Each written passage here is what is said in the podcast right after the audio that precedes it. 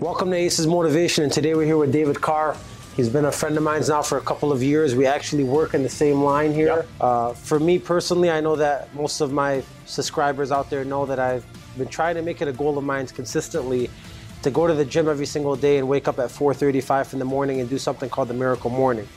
Now, I've had years where I've been very consistent with this, but to be quite frank with you, this year, 2019, has been more of a struggle for me. I've been doing it maybe one, two, three times a week, and I haven't been able to do it every single day. Now, David here, who just freshly lost about 40, 50 pounds, he's been going every single day, and I just started going with him in the beginning of the year. And then I stopped going, and he kept going, and he actually sends me a text message every single morning going. Now, a couple things you should know about David is number one, he's 40 years old. Number two, he has some kids.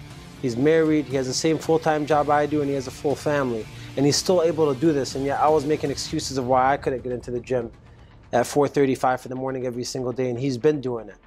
I've never seen him more driven and more committed in his life, and is at 40 years old now and he said he's the most driven he's ever been. So I just wanted to get him here in front of you to talk about what things triggered him to change and what's caused him to be so driven now to accomplish his goals, lose weight, be up every single day at 4:30 in the morning, and quite frankly become an absolute machine because that's what you've been doing. So thank you for coming no, out. No, thank you. Uh, so a couple things. Uh, as Alex said, I do have a son. Uh, my son, his name is Garrett. He is turning 11 actually tomorrow. Uh, but something about Garrett is he is handicapped. He has cerebral palsy. Uh, so one of my big motivators, it started about a year and a half ago for me, is I knew I was out of shape. I looked terrible. I felt terrible. I told whatever lies to myself, like it was no big deal. But I knew I finally had that realization he's getting bigger and I'm going to have to be there and be healthy enough to take care of him. It's not like it was a he'll at some point in time be 18 and go off to college. That's not going to happen. He's going to be with me for the rest of my life. So I have to make sure I'm healthy enough uh, for him. So the first thing, uh, the big thing was I had to identify my why. Why is this important for me? Why do I need to do this? So that was my first big thing is the realization. But if you only have one, like I want to do this for me, it's very, very easy to quit. It's very, very easy to make excuses because you're only letting yourself down. If you put it out there and have multiple whys, when you start feeling tired or hurt or injured, you want to quit, if you have multiple whys, multiple things that can motivate you, it's easier to pull from those to keep you motivated and keep you going. So you're motivated. Yes.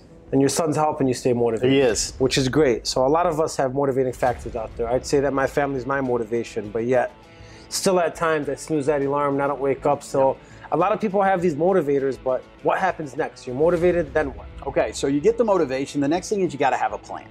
Um, every, you can have the greatest motivation in the world, but if you don't have a plan on what you're going to do, you might as well just throw it out the window because, like I said, it comes very easy to quit. So, how are you going to develop that plan?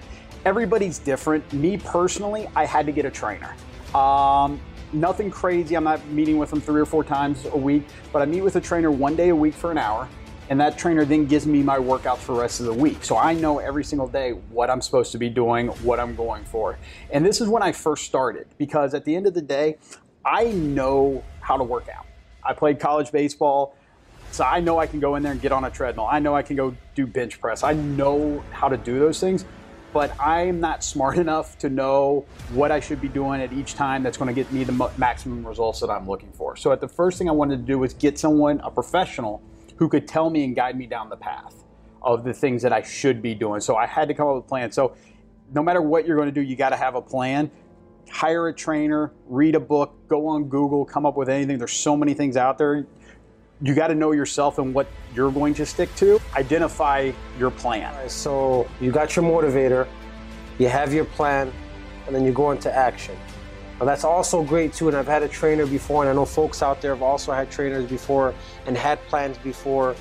But then, how do you stay consistent with doing the plan, and how do you not stop doing it? Because a lot of people out there they do have motivators, they make a plan, and three days later it's totally out the window, which is why the gyms are empty two, three months after the New Year's resolution because everybody dies out. Mm-hmm. Typically, that's when gyms make the most money is on New Year's. So, would you give them? I would just say identify what could derail your plan. So you came up with the plan, the trainer, whatever. Identify things that will derail you and try to eliminate as much of those as possible. Now, obviously, we have everyday life; things will happen. If you're not a morning person, don't make a plan that you're going to wake up at four o'clock every single morning.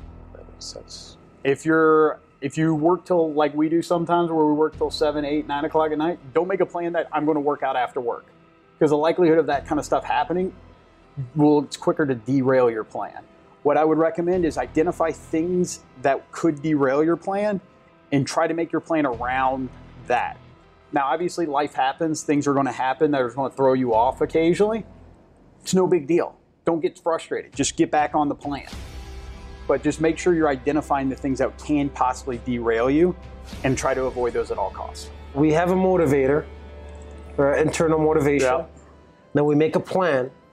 And then the third thing you said was focus on anything that could derail you or stop your plan from coming into play and get rid of it consistently. Yeah. Get, remove anything that could derail it. Gotcha. Derail your plan.